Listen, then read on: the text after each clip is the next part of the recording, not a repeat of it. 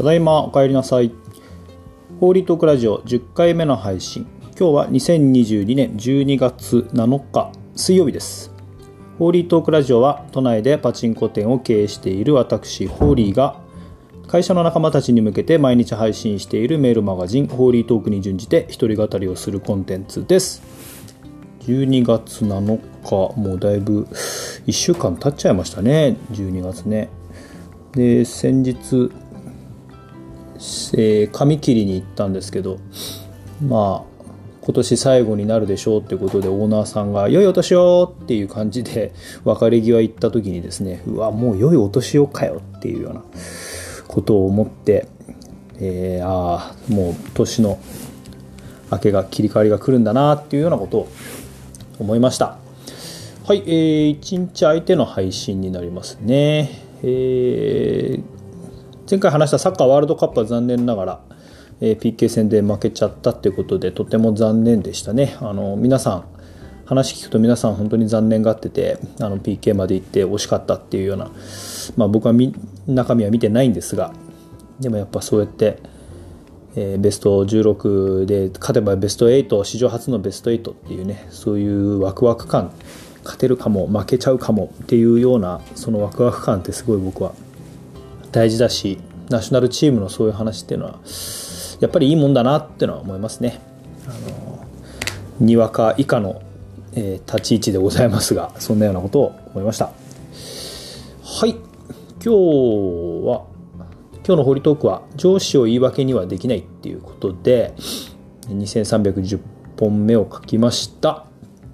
まあ、これはまあ僕も会社でですねしきりにや人の育成その人の成長の鍵はやっぱり上司が握ってるよってことを常々みんなにお話ししていましてあと研修でマネジメント養成研修っていうのが6ヶ月間のコースをボランティアでアドバイザーさせてもらってるんですけどその時もずっと言ってるのは、えー、受講生の方とか受講生の方の担当上司の方にも言ってるのはその人の成長の度合いというか成長の潜在能力をこう引き出せるかどうかっていうのは普段関わっている上司の方次第ですよってことをねちょっと偉そうに言ってるんですけどね。でも実際僕もそう思いまして僕も上司はまあ親父ですけれどもそして部下もいまして上司としての在り方自分の在り方次第で部下の成長度合いあのパフォーマンスっていうのは自分に釘を刺していかなきゃいけないなっては思っていたんですね。でその考えは今も変わらないと。で今回のメールマガジンで書いたのはまあとは言っても悪い意味で自分がね部下の立場だったりとかいう時にそういう上司とか先輩のことをですね悪い意味で言い訳にばかりはできないっていうののその生き様を知り合いから感じてですねうわーなんか自分ちょっとそこの危害っていうのは抜け落ちてたなっていうことを思ったんですね。なぜかっていうとですね自分にも部下後輩がいるからなんですよね。だから自分まあなんだろうな。まあ、会社の社長さん、まあ、僕ももう社長みたいなもんなんですけど社長さんって立場だとなかなか上司っていう立場はいないのかもしれないですけど誰だって組織にいれば、自分の上に人が組織図的に上に人がいて下に人人下にも人がいるっていうところで。で上の上司の人が例えば自分とこう馬が合わないとか約束守ってくれないとかもしくはこうパまあこんなことあっちゃいけないけど悪いことしてるとかそういうようなことがあった時にですねまあ自分のモチベーションってやっぱ下がるじゃないですか。下がるというか上がらないじゃないですか。そうしてじゃあだからっつって自分の後輩とか部下にそういうふうに関わっていい理由にはならないと。当たり前のことなんですよね。でもそれを、まあ、僕の場合は会社の外でね街とか、えー、いろいろな業界の組合とか、えー、経営者の勉強会とかいろいろなところで学ばせて組織っていうものに属させてもらってるんですけれども会社のみんなからすればですねえー、主任だったりっていう立ち位置かなっていうところに自分も社外の組織でいるんですけれどうんなんかねそういう時に上の人を言い訳にして自分がやらない理由を作っちゃってるなっていうことがすごい多くあるなと思って。まだまだちっちゃいな自分って思っちゃったんですよね。はい。まあやっぱ僕ねこう期待されて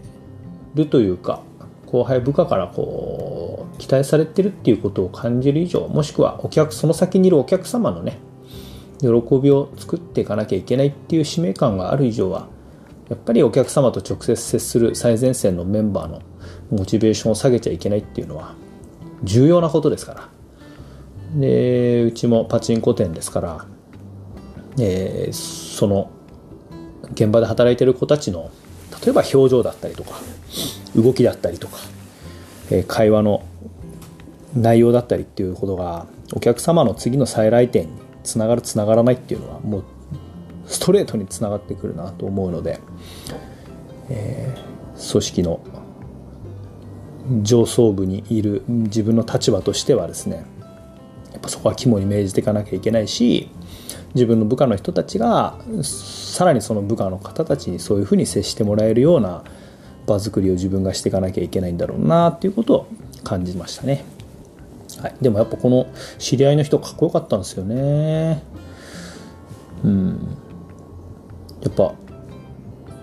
うまあリアルでねアパレルだから店舗数もいろいろあってエリア内に店舗数もうね10件20件とあると思うんですよ。そこをねなんかそういうのはこう普段からまあ足使って通ってるみたいですけれどもそういった時にですね人が、え、変わ人のこう配置が変わるって言った時にやっぱ予測されることもしくは今年末だからこれから重要な時期になってくる時にこう未然に防ぐためにね人間模様を予測するっていうところがあなんかすごい仕事人だなと思って聞いててかっこいいなって思ったんですね。はい、そんなようなことから今回のこのホーリートークを書きました。はい、えー、ということでですね、え今回のホーリートークは以上になります。では、いってらっしゃい、行ってきます。